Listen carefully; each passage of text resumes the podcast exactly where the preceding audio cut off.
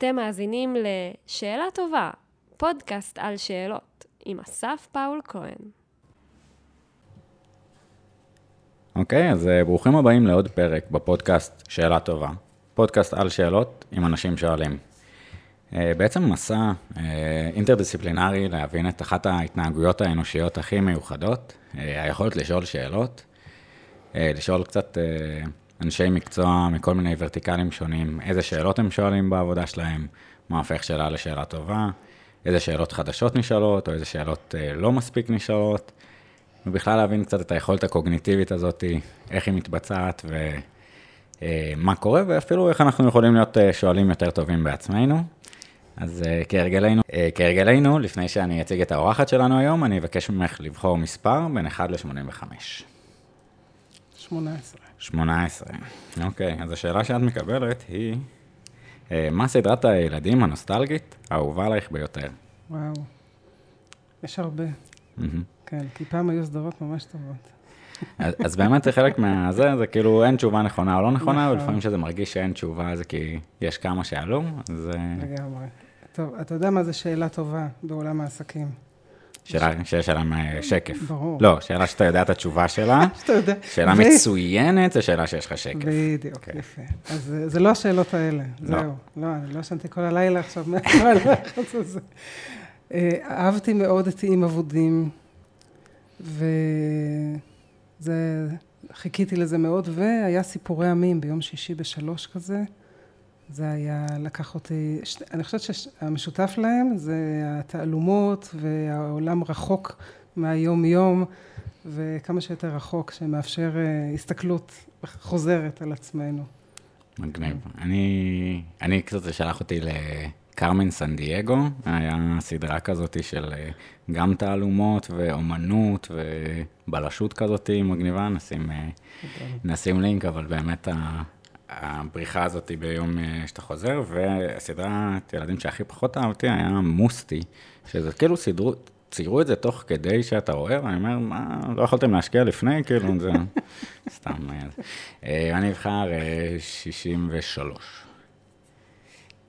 אמ,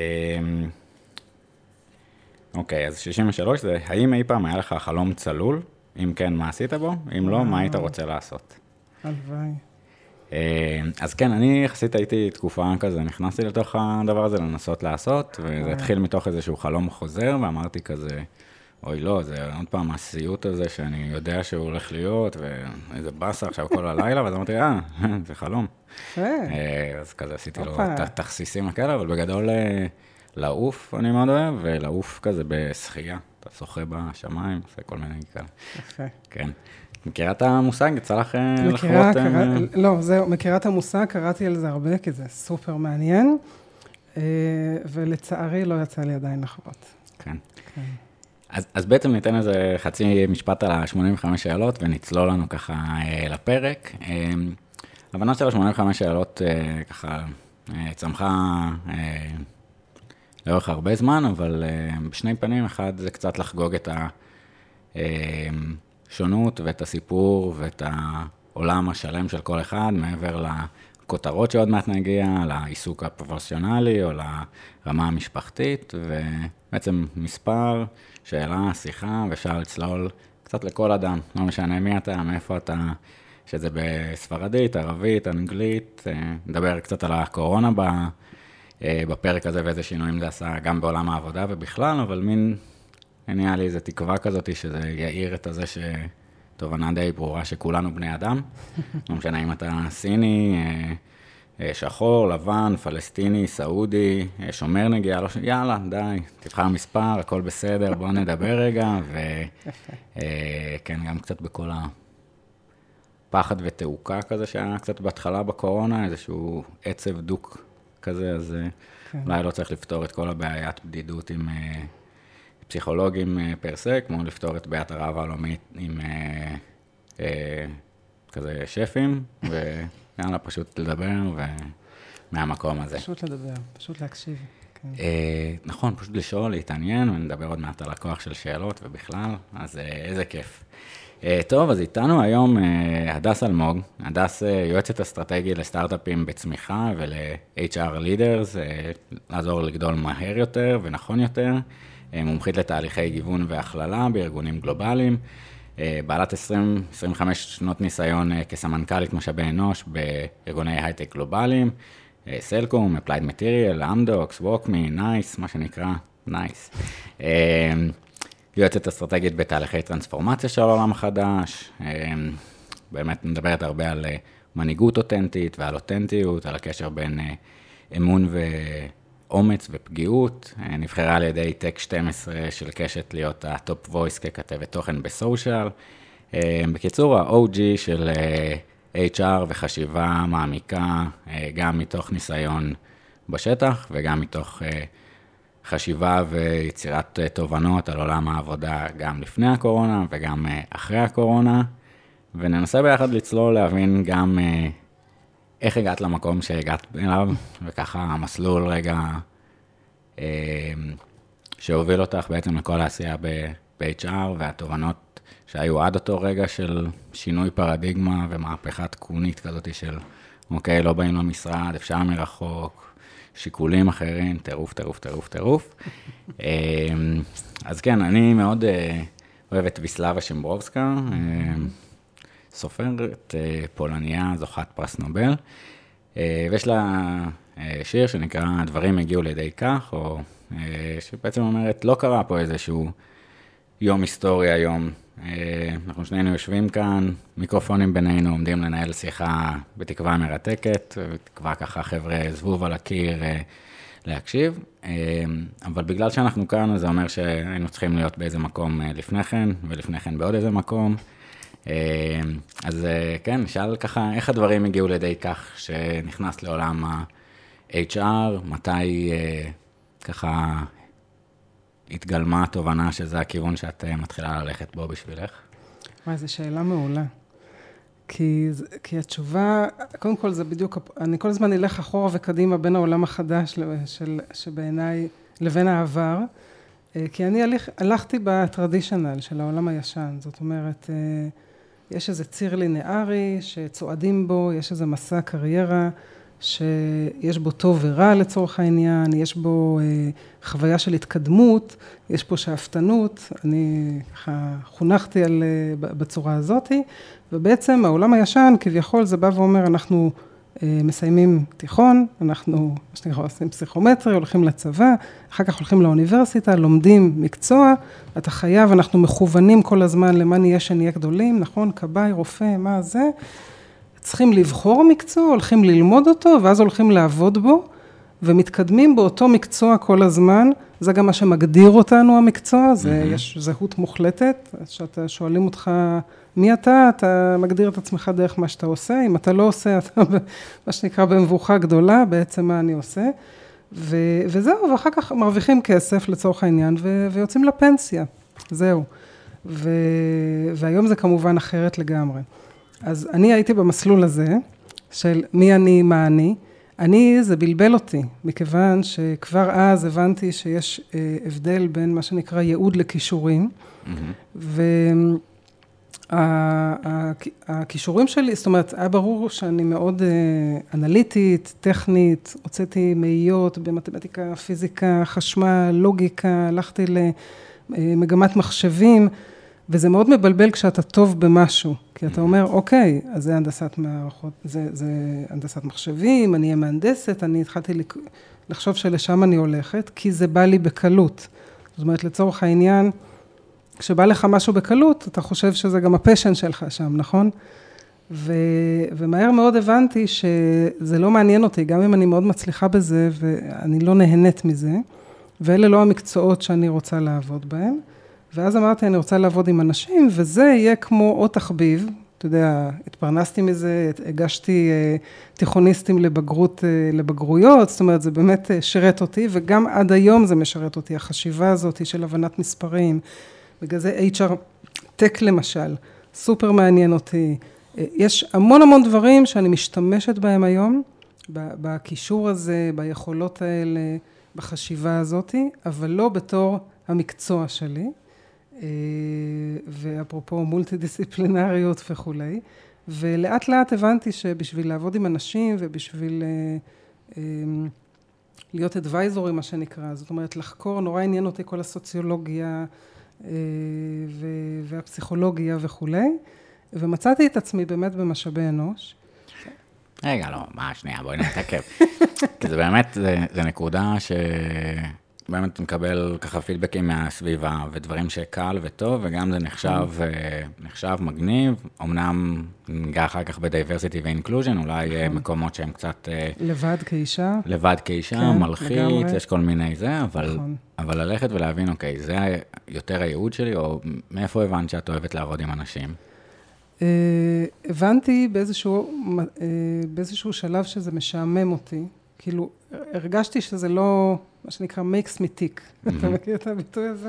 שאתה אתה יודע מתי אתה כבוי ומתי אתה נדלק, ומתי, וזה לא הדליק אותי, זאת אומרת, הדליקה אותי ההצלחה שבזה, כי זה אחלה להצליח, אבל uh, זה לא בער בי להמשיך לחקור, זה כמו שהיום עולם העבודה, אני...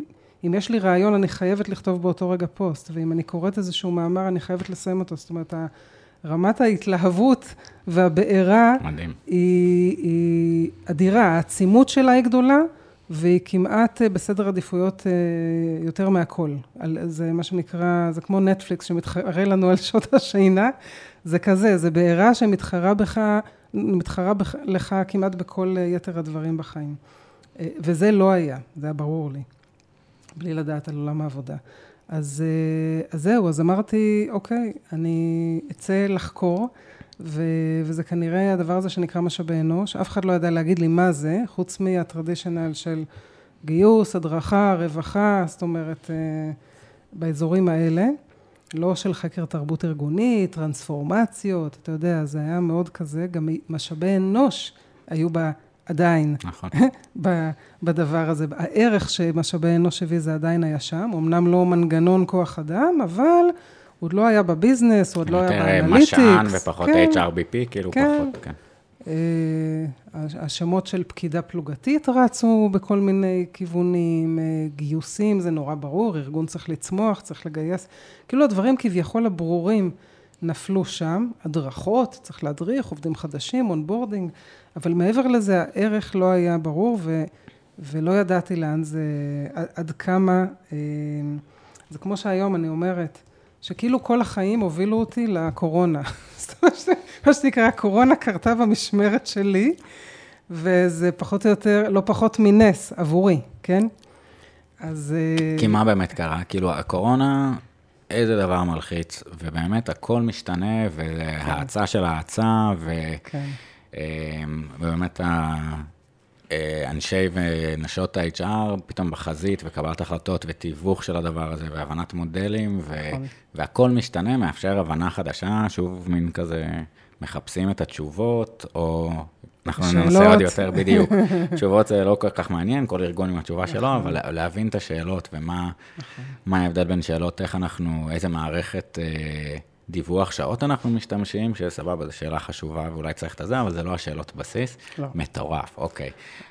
ממש מטורף. אה, זה בדיוק זה. אם אנחנו רוצים לדבר שנייה על הקורונה, אה, בעצם, אה, זה כמו שאתה אומר, זה לא רק הדבר הכי טוב שקרה לי, זה באמת הדבר הכי טוב שקרה למשאבי אנוש. בעיניי, גם לארגונים ולשוק העבודה. למרות. שעדיין יש שם את רוב, הפיין עדיין שם, אז עוד לא רואים את זה. מעבר לעננים, עוד לא רואים, צריך עוד כמה מדרגות לעלות ועוד כמה שנים לעבור בשביל לראות את ההזדמנויות. כרגע רואים בעיקר את האתגרים ואת הקשיים וזה קשה וזה לא עובד ואני גם אסביר למה לדעתי. אבל למשאבי אנוש זה כמו שקראתי השבוע שכתבו שזה מחזיר את ה-human ל-human resources, mm-hmm. מה שנקרא.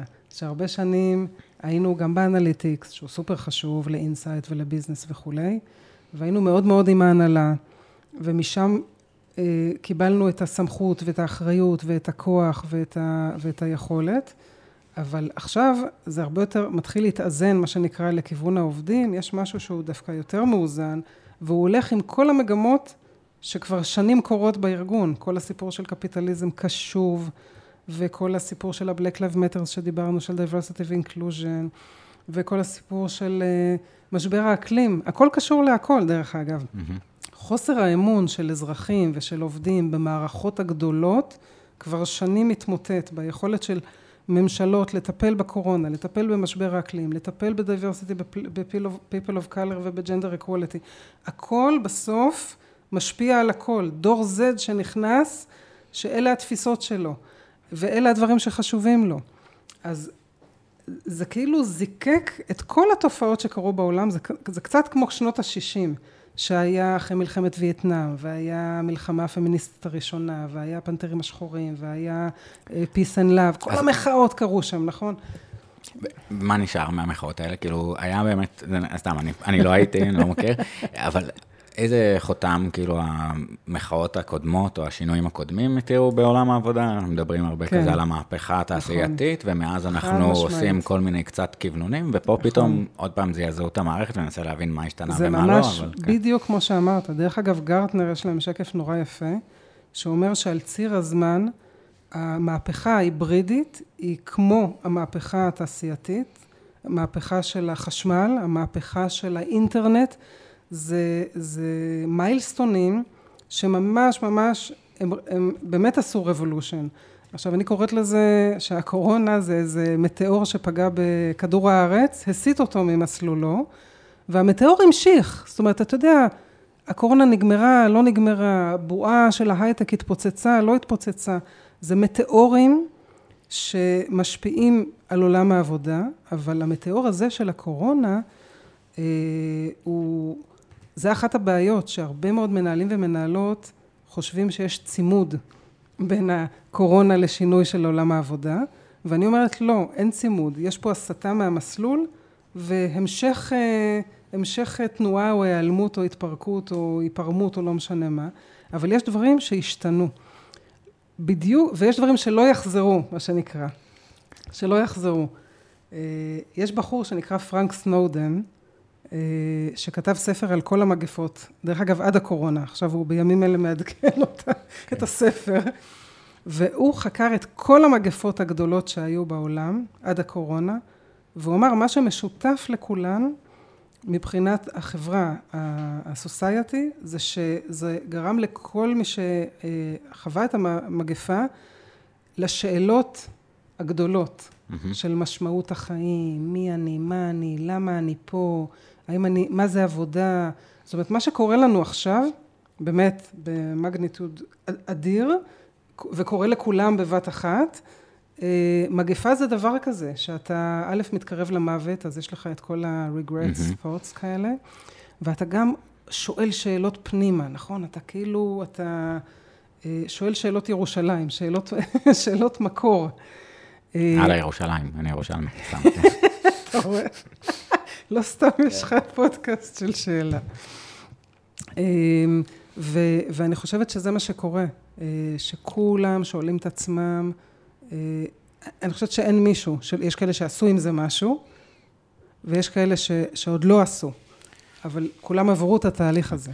אז, אז ננסה ככה באמת להשתמש בטיימליין ולנסות, אה, כן. כי, כי זה כבר תקופה, קורונה, נכון. ומין ירדה, ועם כל השלבים שלה, וקצת קשה להיזכר באיך שהיה, אבל... מכתבות, אה, אני כזה קצת אובססיבי לכל מיני דברים איזוטריים אה, בעולם, היה כזה וירוס מסתורי בסין, אני כזה וואי, בסוף אולי זה יגיע לפה, אנשים ילבשו מסכות, אני נראה לי, וכזה אוקיי, לא חזיתי נכון, בהתחלה הייתי מבסוט שאמרתי כן, הנה, אנשים ילבשו. אה, ובאמת השתנה, כאילו יש את ה... זמן שהיית בבית, ובכלל זמן עם המשפחה וניתוק, ואחר כך את תוצאות ה-Great Resignation, הרבה פעמים תופעות שראינו באיזה עיר אנפין, כאילו אנשים שיש להם פתאום זמן, אם זה אה, בין עבודות, או נשים בחופשת לידה, של אוקיי, פתאום אני חושבת ומתכננת מחדש, אבל פה אנחנו רואים... משהו שאותי כאילו נורא ריגש באיזשהו אופן, זה משהו מסונכרן גלובלית. נכון, זה נורא אה, מרגש. א', א', שזה עובר על כל כך הרבה אנשים, ואפרופו זה חוצה דורות, חוצה מגדרים, חוצה הכל, נכון? הכל, כאילו הכל, אף לווירוס לא אכפת אם אתה טרנסג'נדר, אם אתה גיי, אם אתה סטרייט, אם יש כן. לך ילדים, אין לך ילדים, אם אתה אל-הורי, כן. בכלל, כאילו כל ה... biases וכל הגזענות כן. וסטריאוטיפים, שוויון כאילו קצת- לראשונה, הוא הוא הושג שוויון. כן, לא, כן. קצת אה, בדיוק, The Beatles וזה, אבל כן. ו, וכאילו, בתוך הדבר הזה גם היו שלבים, כאילו שלב הזעזוע ו, ומענה ראשוני, ובכלל גם, שזה אותי מאוד עניין, ה- התחושה של לעבור את זה ביחד. אני, מושג שאני מאוד מאוד אוהב, ומנסה גם דרך ה-85 שאלות אה, לדבר עליו, זה פגיעות, כאילו, ופתאום רואים שזה סבבה, אה, להגיד, וואו, אני לא יכול לבוא לישיבה, כי אני צריך לקחת את הילדים, וזה היה בנושא, ואפילו סתם עולים בפיג'מה, רואים את ה... רקע. אה, רקע, כבר בלינקדאין אתה לא צריך להיות אה, עם חליפה ומאופר, אלא יותר אותנטי, וראיית העצמי כולה, אבל שאלות שאני בלימודים ככה, אה, עוד דיברו על זה פחות בהיברידי, אלא יותר Work-Life Balance, Work-Life זה, ואיך נעשה. אינטגריישן. בדיוק. שנים, אנחנו מדברים על זה שנים. כן. סגרגיישן, ניסוי שלא היו מאשרים בוועדת הלסינקי, כמו שאמרנו, ונראה שהעולם השתנה. אז, כן. אז מעניין אותי, כאילו מתוך הקוקפיט וחדרי קבלת ההחלטות, אילו, אילו שאלות פתאום התאפשרו, אה, שלא היו נשאלות פעם, כן. ובאמת ננסה לראות אולי, אה, כן, מה, מה יישאר קדימה, כן. ו... אז אני אגיד לך, זה נורא כן. מעניין, כי מצד אחד, אתה יודע, באמת הפילוסופים והחברות ייעוץ ואלה שמסתכלים מרחוק, zoom out, הם עסוקים בשאלות כבר ממזמן, גם אני. אה, בדיוק כתבתי לעצמי, דלויט כתבו, we had a lot of uh, time to think, uh, and we are thinking a lot about time. המונח הזה של, של הזמן, ואל תשכח ש-2020 הייתה שנת סגרים בכל העולם. זה לא מצב נורמלי, זה מצב מאוד חריג שייצר הרבה דברים דרך אגב, אבל מאז אנשים חזרו לעבוד, חזרו לעבוד היברידי, בארצות הברית חזרו רק במרץ-אפריל 2022. מה שאני מרגישה שכל הארגונים רק עכשיו מתחילים לשאול את השאלות. למה? כי שנתיים וחצי הם היו במצב של בלימה. זאת אומרת, הם היו במצב של עוד שנייה כל זה נגמר, כי הכל זה זה הקורונה, זה לא באמת השינוי של עולם העבודה, ואנחנו עוד דקה חוזרים למשרדים, לכן אין, אין צורך לעשות שום התאמות, לא ב mindset, לא, במשרד, לא בכלום, כי עוד שנייה כל הסיוט הזה נגמר, מבחינתם זה סיוט. דרך אגב, זה באמת באמת קשה לנהל נכון. היברידי ולעבוד היברידי. זה קשה.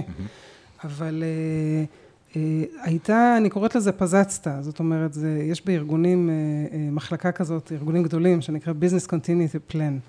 שכאילו איך הביזנס ממשיך למרות רעידת האדמה, למרות השריפה, למרות, ה- לא יודעת, המלחמה, איך הוא ממשיך. אז ההתייחסות הייתה מאוד אופרטיבית. עוד לא היה שלב של שאלת שאלות, אה, כמו שקראתי להם ירושלים, אה, אלא הן היו מאוד מאוד לוגיסטיות של איך אנחנו ממשיכים לעבוד. האם, ה- כן במיוט, לא במיוט, כן בזום, לא בזום, אה, כן כיסא, לא כיסא, אה, יש לך מאיפה לעבוד. כמה, לאט לאט זה התחיל כמה ימים, מה עובד לנו? השאלות הראשונות היו של פרודוקטיביות, אפרופו ביזנס קונטיניוטי. איך אני מודד מרחוק, איך אני... לאט לאט נכנס הסיפור הזה של אמון, איך בונים אמון מרחוק, המחוברות, התחילו אנשים לעזוב. אז כן. עכשיו שתבין שיש פה או כמה... לעשות באמת, או- או מה שדיברנו, לעשות, אה, onboarding מרחוק, כן, וכל הארגון, הכל כאילו, מרחוק. השתנה קצת מה נשאר בתוך זה, כן, נכון. סליחה. לא, עכשיו, הרבה אנשים גויסו בתוך הקורונה לארגונים, זה וואו, זה מטורף. להיות עובד חדש או עובדת חדשה כן. בקורונה, זה לא... זו חוויה אחרת לגמרי. עכשיו, ארגונים עוד לא הבינו את זה, ש, שזה לא התאמות של שכר, של קידומים, של עוד שעות. איך הגיבו בהתחלה, דרך אגב, לשחיקה? הם כן הבינו שיש שחיקה, אפרופו, כי הם ראו אנשים עוזבים, ואנשים גמורים, והם הבינו שאתה always on, הגמישות הזאת זה שאתה כל הזמן עובד בלי הפסקה, נכון? נכון, הימים בעצם נהיו יותר ארוכים. מה זה ארוכים? היה קושי זה- בגבולות, בעצם boundaries זה זה, על עדיין, האוכל, אתה עדיין. יושב ואוכל. כן, ו- כל הזמן. ובעצם ניסיון של הארגונים בדיוק. קצת לשים, כן. דרך אגב, עשו מחקר וראו שה-60 מיליון שעות ב-2021 בארצות הברית, שאנשים חסכו על קומיוט, על נסיעה לעבודה, 40 אחוז מהם, אנשים פשוט עבדו יותר. מהמם. זאת אומרת, פשוט עבדו יותר, וגם אם הם פיצלו את היום והכינו לילדים אה, שניצל בצהריים, ו- וקיפלו כביסה, ו- והיו, והקפיצו והלכו לקניות, עדיין היום בעצם נמרח ונמתח. אז פתאום יש לזה איזה trade off כזה, שאתה אומר, רגע, אז בשביל, בשביל מה? קודם היה לי, אז מה זה ה-work life הזה? מה זה הגמישות? היא טובה לי, היא לא טובה לי, היא נוחה לי? ויש המון, אה, ולא לכל אחד, אפרופו פרסונליזציה. נכון. לא לכל אחד, יש אינטרוברטים ויש אקסטרוברטים, ויש עובדים חדשים, ויש דור Z. דרך אגב, הדור Z רוצה את המשרד. אני חושב שגם, כאילו, זה היה, יש גם אה, חלוקה של integrators ו segmentators. כאילו, כן. אנשים שאוהבים שהעבודה היא חלק מהמשפחה, נכון. ושזה, ודי, אני מניח את העט ועוזב, ו- כן. וגם פה יש, אני חשבתי בזה שיהיה אבולוציה קצת של ארגונים, ואז אנשים יוכלו להתאים את עצמם יותר, ו- ואיך אנחנו מתנהלים ככה סביב כל כן, ה... כן. אז, אז אני מרגישה שעכשיו מתחילים לשאול שאלות יותר עומק, כי מה שקרה זה שאנשים עזבו. למה עזבו? מכל מיני סיבות, כן? גם גילו את עצמם, ופתאום הבינו ש... מה שנקרא, הם היו עבדים הרבה פעמים. אומרים, ככה עבדנו, יש חיים, יש לנו אה, חשקים, יש לנו תשוקות, יש לנו אה, הגשמה, אין זמן. זאת אומרת, באמת איזה וואו כזה, אני קוראת לזה להרים מכסה מנוע, ולהסתכל על עצמנו פנימה. אבל אה, עזבו גם, כי אה, הבינו שעבדו נורא קשה, ולא חיו כמו שצריך. המון תנועות בכל העולם, דרך אגב. יש את uh, lying flat, של uh, מה שנקרא אה, לשכב uh, playing dead, מה שנקרא, זה נקרא... פרקדן, כן. פרקדן. Uh, כי בסין למשל, הדור הצעיר, דור ה-Z הצעיר, ממש ממש הצעירים, המחאה שלהם נקראת lying flat, כי הם אומרים, אנחנו ה-996 הזה, מ-9 בבוקר עד 9 בערב, שישה ימים בשבוע, אנחנו גמרנו עם זה. אנחנו לא מוכנים יותר. עכשיו, הסיפור הזה של אנחנו לא מוכנים יותר, אפרופו המזוודות בהיטרו ובנתב"ג, לא מוכנים לעבוד, אה, יחידת הזמן שלי שווה לי יותר מרגע זה, כן. אפרופו זמן. והשאלות האלה של מה זה זמן, מה זה עבודה, מה זה משרד, זה ארגונים עכשיו, העובדים, דרך אגב, שואלים, שאלו את זה מהרגע הראשון, מהסגר הראשון, העובדים היו שם. ארגונים כמו ארגונים וכמו מערכות גדולות, לוקח להם שנתיים שלוש to catch up, ועכשיו הם התחילו, ארגונים התחילו לשאול את עצמם, מה זה מחוברות, איך אני... כי השאלות של המחוברות, הראשונות שהם שאלו, היו כשהעובדים עזבו. עוד פעם, הכל היה תגובתי. ו- ומה עשו? אמרו, אוקיי, אז הם עוזבים בגלל שהם שחוקים, הם עוזבים, מה, אז מה הפתרונות היו? אה, המון הדממות, שאדאונים, לונג וויקנד, חופשים, אתה ראית ב-2020 ו-2021, כל הארגונים בכל העולם, כל הזמן נתנו עוד חופשים, עוד חופשים, אתה, אתה עייף, אתה שחוק, אתה mental health, אתה financial health, אתה... אני, אני מבינה שאתה בן אדם שלם, אתה הרבה מעבר לתפקיד, קח, קח חופש, תתאוורר, אני יודעת שנורא קשה העומס הדיגיטלי הזה, ולעבוד עם הילדים קשה, וההיברידי קשה וזה, קח את החופש. זאת אומרת, התגובות היו מאוד מאוד, אה, אתה יודע, מול... אה, הם לא, זה לא היה, אני קוראת לזה פתרונות אה, ישנים לבעיות חדשות. מעניין. או כן. לשאלות חדשות. ו- וגם פתרונות רוחב, זאת אומרת... כן, ה- רוחב, לא פרסונליים. כי כן. חלק מהקסם היה בפגיעות הזאת, שגם המנהל עובר את אותו כאילו שיטסטורם, וגם העובד, ממש. ומדברים, ואתה יודע להגיד, אוקיי, אז בוא, אתה תעשה את זה ככה, או באמת יותר הדגש על deliverables. נכון. אה, אבל, אבל משהו שאני חושב שכן שאלות שהתחילו, שהן משמעותיות, ש... של להבין מחדש זמן ומרחב. זאת אומרת, כן. אה, עבודה, שוב, בהתחלה הכריחו אותנו, ההיברידי, שוב, זה גם מדבר על איזשהו רצף בין אה, אה, remote first לגמרי, שהיו נכון. ארגונים שהיו ככה לפני. מעטים, אבל היו, נכון. והם כבר מאוד התקדמו דרך אגב. כן. בכלל, אני, כן. אני אזכר פה, אה, אה, אחד הפרקים היה עם אה, דוקטור אה, כרמל וייסמן, שאחד ה... מדהימה, מדהימה, גם שווה כל אה, כן. פרק שלה בפודקאסט אה, של המצב הפוסט-אנושי וגם אצלנו, אבל משהו שמאוד לקחתי, אה, זה שהאמת הזאת היא קיימת, אבל בקבוצות שוליים. ולבדוק ארגונים בזמן הקורונה, ארגונים שכבר עברו היברידי חמש שנים, או פולי רימוט, כל מיני גיקים כאלה עם המחשב, שעשו להם את ה... נוודים דיגיטליים, כן. אה, נכון, זה השוליים, כאילו. כן, אבל, אבל באמת, אם אנחנו ככה מסתכלים על איזשהו אה, אה, דיאגרמה של 4 על 4 כזה, אה, אה, צירים כזה, זה, אה, של עבודה 9 עד 5, זמן קבוע במשרד, עבודה אה, 9 עד 5 מאיפה שאתה רוצה, עבודה מהמשרד, אבל מתי שאתה רוצה, תבוא בערב, תבוא בבוקר, ועבודה מתי שאתה רוצה בכלל, אה, ומאיפה שאתה רוצה. כן. וכאילו אותי נורא מעניין המעבר בין פתאום האופציות האלה ללראות מה עובד מתי ואיפה. כן. שאלות של, אוקיי, אז מה המשמעות של המשרד החדש? כאילו, אם אנחנו רואים, כן, שוב תנועה, כן, די, נמאס לי לעבוד מהבית, נמאס לי לבד, קשה לי, כאילו, שזה צריך את ה... collaboration, synchronization, אה, זה, איך עושים את זה, כן. אז אני אגיד לך מה אני רואה בארגונים. דרך אגב, הסיפור של המנהל, מנהלת מול עובד, הוא סופר חשוב, כי זה עשה, כמו שאמרת, שיבוש מאוד גדול ב, ביכולת לנהל אנשים, וזה ניהול חדש, וזה מיומנויות אה, אה, של עובדים חדשים ושל מנהלים חדשים. אבל אני אתייחס שנייה למה שאמרת על המרחבים החדשים.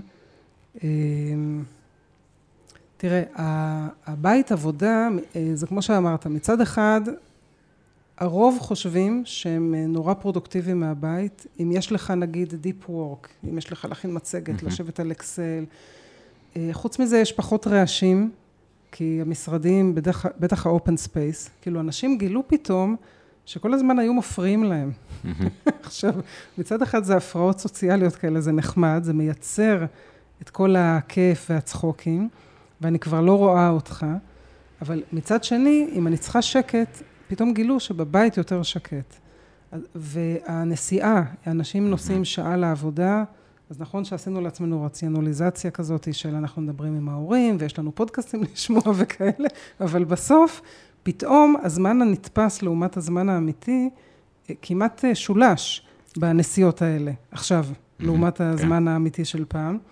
ואנשים כבר לא מוכנים לנסוע יותר, עזוב את זה שזה יותר ירוק ואפרופו משבר האקלים, כן? כן, וגם אפילו סתם נורא מעניין בשאלת שאלות חדשות, נורא מדברים אה, פתרון בעיית הכבישים, וישראל כץ אמר, אוקיי, נבנה עוד מחלפים, כן. ואני לא רואה, אתם רואים פקקים, אני רואה מחלפים, וידה ידה, אבל רגע, מה עם אה, יומיים מהבית, אה, יומיים בשבוע נעבוד מהבית, איך זה, כן. כזה שאלה שאף פעם לא היה אומץ לשאול אותה, או כאילו לחשוב אותה, מגניב, אוקיי. לגמרי. לא, תחשוב, ארבעה ימים בשבוע, שזה אחת, ה, אחת היוזמות אה, כרגע בעולם, שאני מאמינה שתוך, לא יודעת מה, חמש, עשר שנים, הרבה מדינות והרבה ארגונים יעברו לארבעה ימים בשבוע.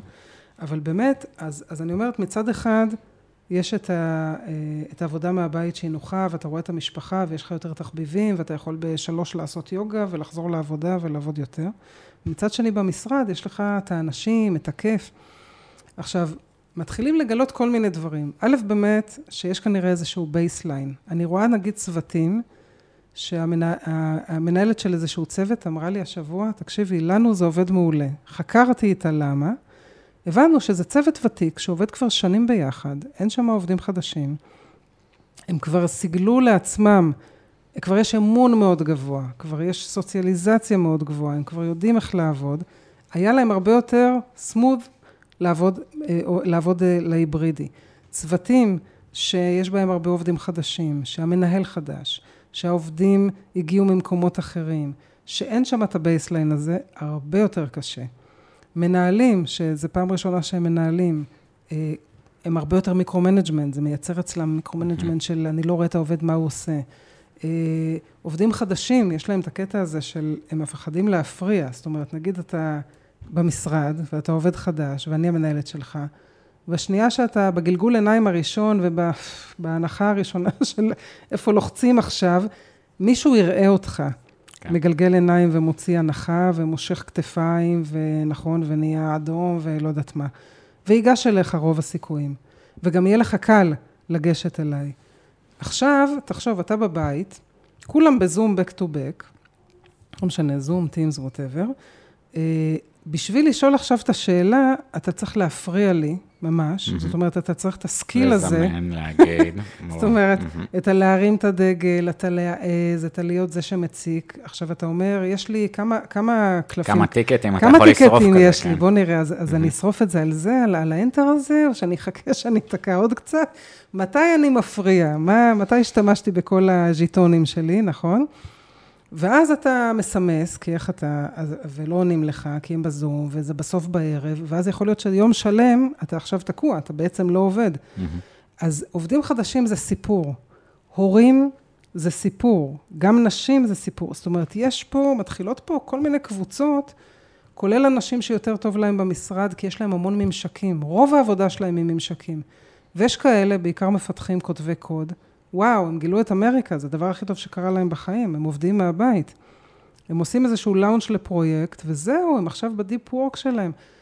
אז זה נורא תלוי איזה תפקיד, איזה מקצוע, איזה שלב בארגון. אה, זה, זה, וברגע שהם מבינים את זה, מה שמומלץ לעשות בדרך כלל זה נקרא Team Agreement. זאת אומרת שהארגון נותן איזשהו עיקרון כללי, איזשהו guidelines, אצלנו עובדים ככה וככה, וכל צוות יודע לשאול את השאלות.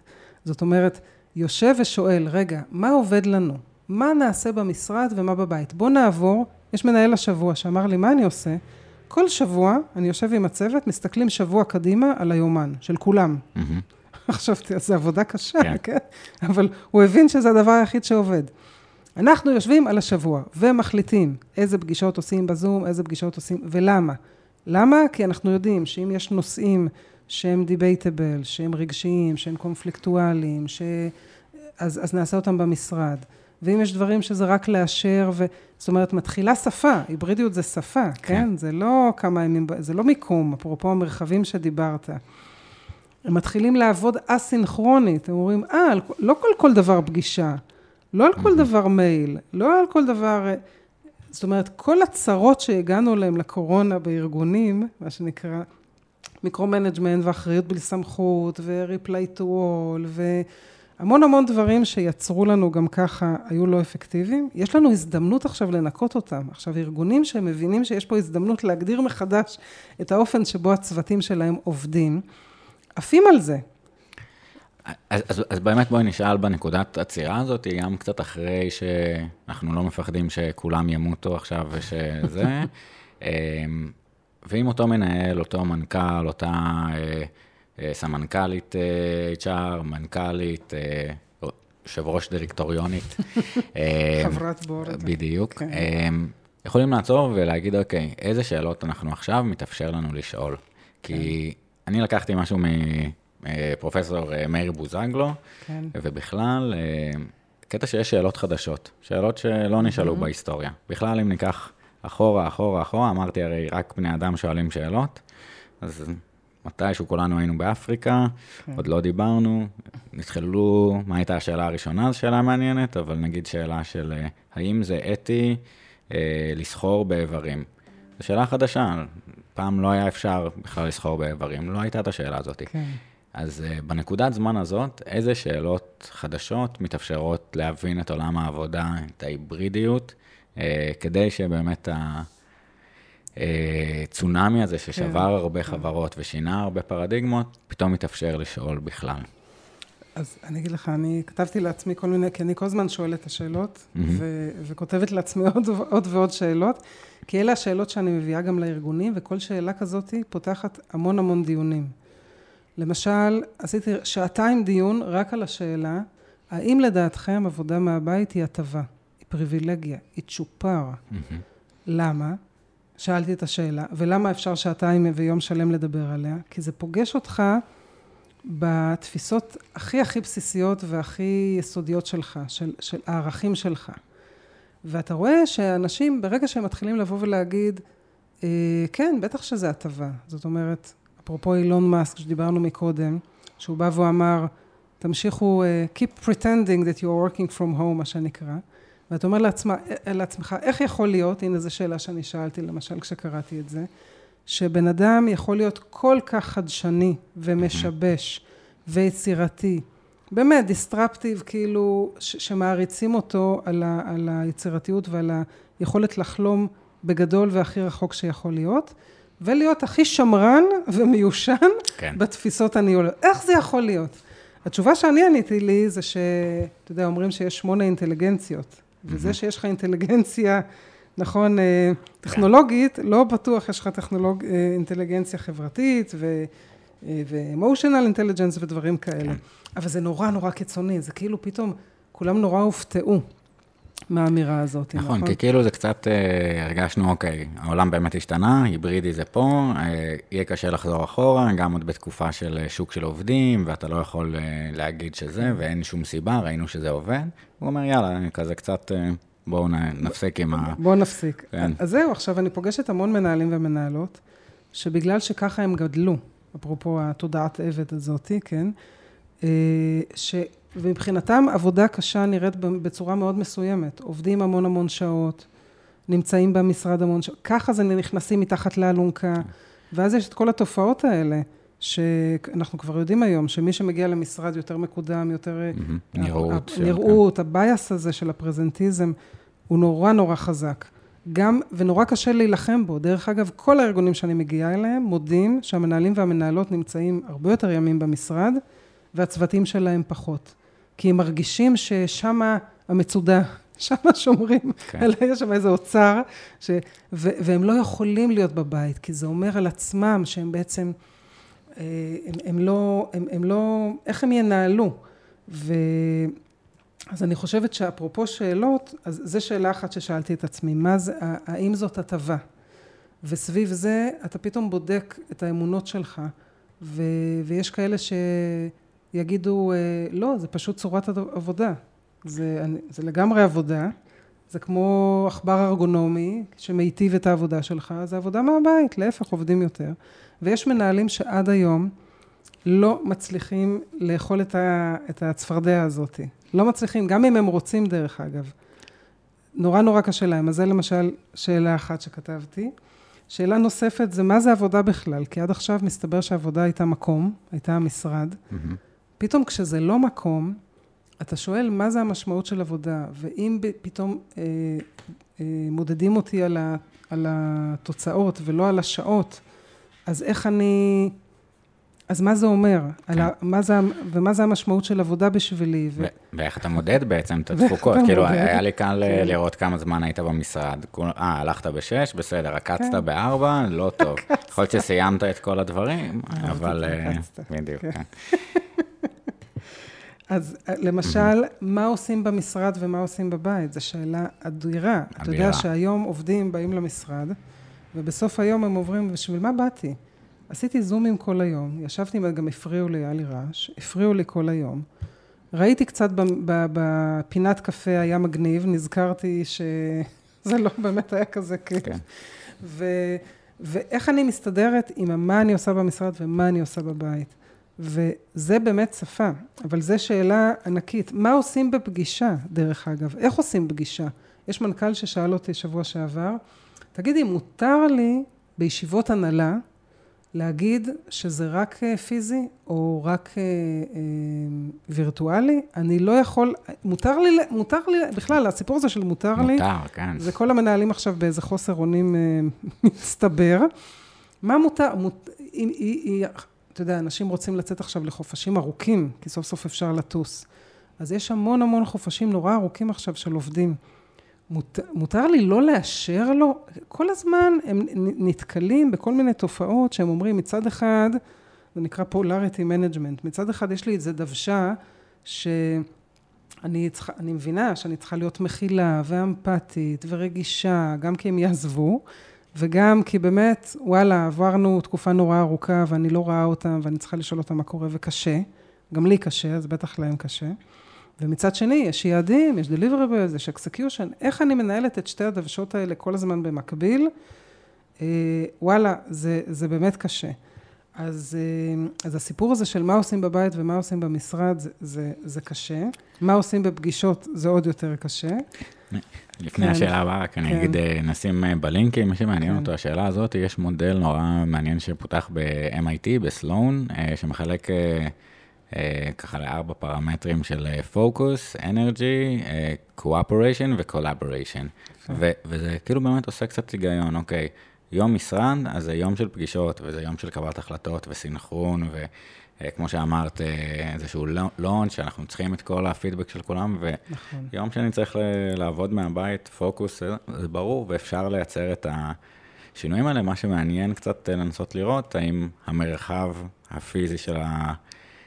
ארגונים גם משתנה בעקבות זה. האם המשרד כן, החדש כן. נראה שונה או לא? בעיניי או... כן. כן. בעיניי המשרד חייב לעבור התאמות.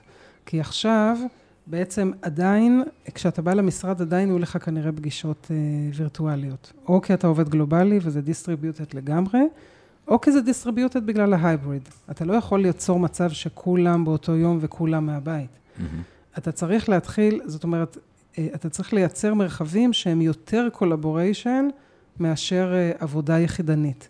כי עבודה יחידנית היא בבית, ו collabor... זאת אומרת, המשרדים צריכים להיות הרבה יותר collaboration, ומצד שני, מייצרים לך פינות שקטות. זאת אומרת, לייצר את השקט של הפרודוקטיביות מהבית, ומצד שני, את ה-value של המשרד. דרך אגב, אחת השאלות שכתבתי, ואני שואלת ארגונים שאני באה אליהם, זה איך הופכים את המשרד ל-worth commute. ככה זה, יש היום המון המון מאמרים כן. היום. כי מה הערך? עכשיו, מה הארגונים עושים היום, אפרופו שואלים את עצמם את השאלות רק עכשיו? עד היום, לפחות בחודשים האחרונים, מאז ה-RTO, ה-Return to the Office, בטח בארצות הברית, אבל גם בארץ יש סוג של RTO עכשיו, של היברידי, של שאלות. זה אפי אאוורים ודונטים ואוכל טוב ושפים וכאלה. זאת אומרת, זה להביא value, אני קוראת לזה ערך קלורי. זאת אומרת, זה כאילו כרגע התמריץ, היכולת שלי, של ארגון, למשוך עובדים למשרד, כי המנהלים והמנהלות רוצים את העובדים במשרד, והעובדים, הרבה מהם לא רוצים. שזה התנגדות. פשוט לא רוצים. כן. כן. אז, אז כרגע הארגונים עוד שואלים את עצמם, איך אני אהפוך את המשרד ל-Wolf Commute, גם ברמה הפיזית וגם ברמה של ערך אמיתי, שיגידו בסוף היום, וואו, אני הבנתי למה הגעתי, באמת את זה לא יכולתי לעשות מהבית. ולפעמים אני יושבת עם מנהלים ומנהלות ואומרת להם, תשמעו, למשל, אתם מתחילים פגישה בזום, כי הנחת, שאלתם את עצמכם את השאלות של האם כולם יודעים את הנושא, האם זה לא נושא חדש, האם זה אה, לא, לא נושא קונפליקטואלי ורגשי, האם כולם מסכימים עליו. עניתם כן, כן, כן, כן, זה אומר שזה כנראה אפשר לעשות בזום. אחלה. התחילה הפגישה, אוקיי? שאלתם את סט השאלות הנכון. שדרך אגב הוא לא טריוויאלי, הרבה לא שואלים אותו. והגעתם למסקנה שאפשר לעשות את זה בזום. יופי. עכשיו מתחילה הפגישה, ופתאום חלק מהנחות היסוד שלכם נטרפו ונפרמו, ויש שם איזה ויכוח, איזה חוסר הסכמה, מישהו בכלל לא, אה, לא הבין על, על מה מדובר, ולא קיבל את החומר, ולא קרא, ולא מסכים, וזה נהיה רגשי, כן? והטונים עולים, והיכולת של אותה מנהלת לבוא ולהגיד, אתם יודעים מה? מה שקורה עכשיו לא מאפשר לנו, זה לא הפורמט הנכון, ביום רביעי כולנו במשרד, אנחנו נעצור עכשיו ונמשיך את זה במשרד. מה קרה עכשיו? קרו שני דברים. אחד, היא זיהתה בזמן אמת שהיא עברה מסצנריו A ל-B, היא זיהתה. Mm-hmm. שתיים, הם הבינו עכשיו אה, מה, למה הם באים למשרד. הם עכשיו הם הבינו. זה עכשיו נוצר להם, זה שני נוירונים שהתחברו עכשיו במוח, נוצר בהם קשר. כי בפעם הבאה שיקרה כזה דבר, גם הם יזהו את זה, ובפעם הבאה שהם יסתכלו על היומן, גם הם ידעו כבר. זאת אומרת, מתחילה תנועה, זה מה שנקרא trust the process, אתה לא צריך כל הזמן לתת לאנשים manual. אתה מראה להם, אתה עושה להם modeling, הנוירונים מתחברים, זהו, הם כבר ידעו בפעם הבאה. זה השאלות שצריך להתחיל לשאול. ומסתתרת פה גם תובנה מאוד יפה של המגבלות של הזום. זאת אומרת, זה, זה נחמד, אני יכול רק לפתוח ומרחוק, ואולי נכון. אפילו לעבוד תוך, תוך כדי, אבל יש מגבלות של אה, זיהוי אה, אה, של סאבטקס, או רגש, או יכולת לעצור ולדבר רגע בקבוצות קטנות גם. אפשר לצאת נכון. ל rooms, אבל זה לא אותו דבר. נכון. לא כל דבר הוא uh, מסמר אם יש לך זום ביד. זאת אומרת, להבין רגע מה אנחנו עושים איפה, והיכולת לסנכרן ולתקשר את זה. מדהים, לקחתי. כן, כן. אז זו עוד שאלה. Uh, איך, uh, שאלות שארגונים התחילו להבין שהמוקד הוא הצוות. אתה יודע ששנים גם מנסים להטמיע Agile בקבוצות פיתוח ולא ממש מצליחים. שזה, Agile זה בעצם, הכוח הוא אצל הצוות, כן? זאת אומרת, זה פחות...